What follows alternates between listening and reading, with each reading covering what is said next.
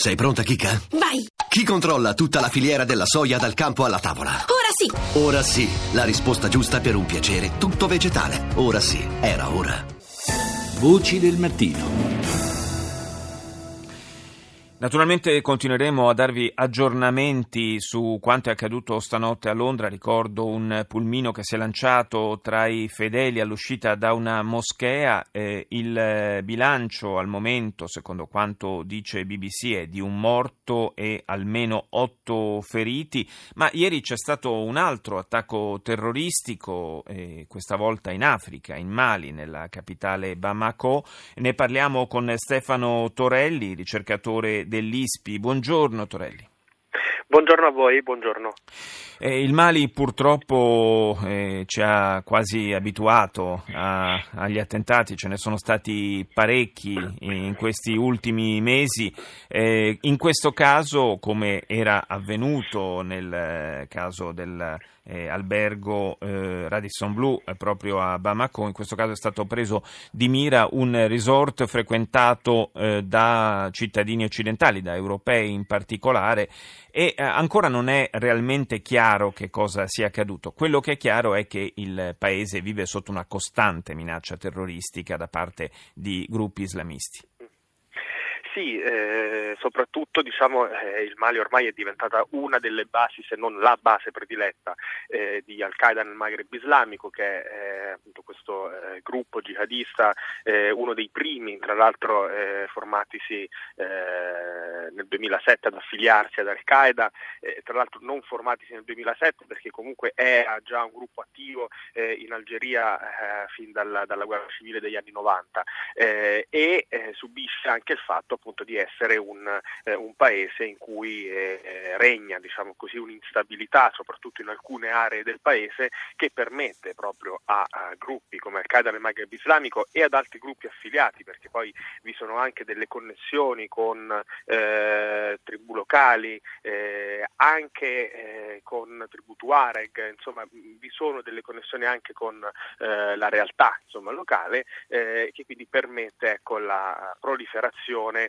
eh, di, eh, delle attività eh, di questi gruppi che eh, spesso cercano di eh, colpire, di prendere come obiettivi proprio obiettivi più internazionali, diciamo quindi eh, la presenza di occidentali, la presenza di truppe del, delle missioni internazionali che sono in Mali per cercare di stabilizzare il paese.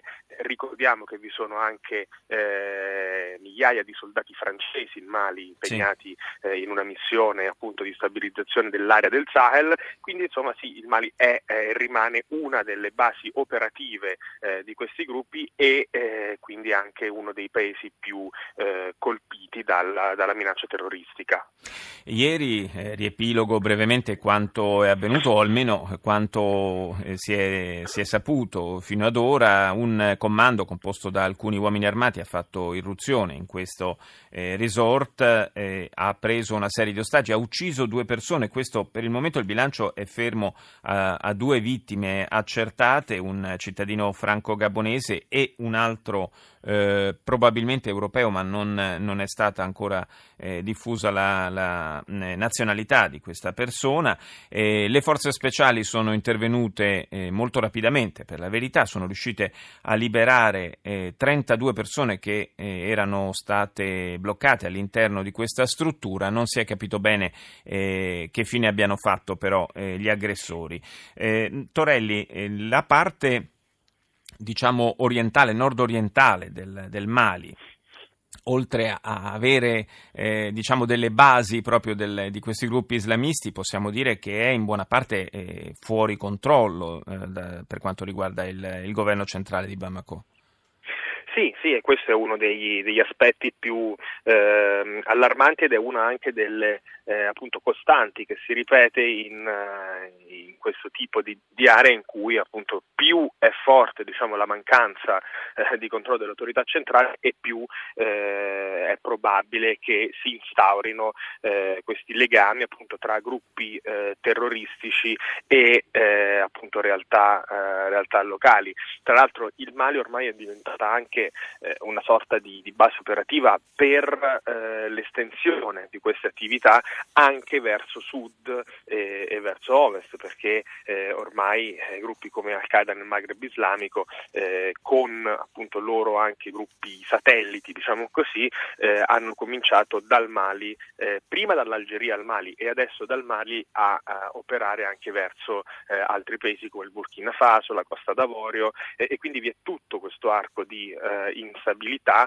eh, che mette insomma, a repentaglio la sicurezza eh, regionale in realtà perché poi pensiamo che eh, subito verso, eh, verso Oriente vi è l'area in cui opera un altro dei più sanguinosi gruppi terroristici certo. dell'area che è Boko Haram in Nigeria, quindi vi è proprio il rischio che tutta quell'area tra eh, l'Africa del Sahel, di cui il Mali è, centrale, diciamo, e eh, l'Africa occidentale possa diventare eh, insomma, un, un'area di, di, di, instabilità diffusa e congiungersi addirittura con quanto sta accadendo eh, in Nigeria, tra l'altro lì con possibili scontri interni stessi tra gruppi terroristici e jihadisti per il controllo di risorse, territorio, eh, persone che insomma non fanno altro che eh, rendere tutta la regione molto più, eh, molto più instabile. Una vera polveriera possiamo dire. Grazie a Stefano Torelli dell'ISPI per essere stato con noi.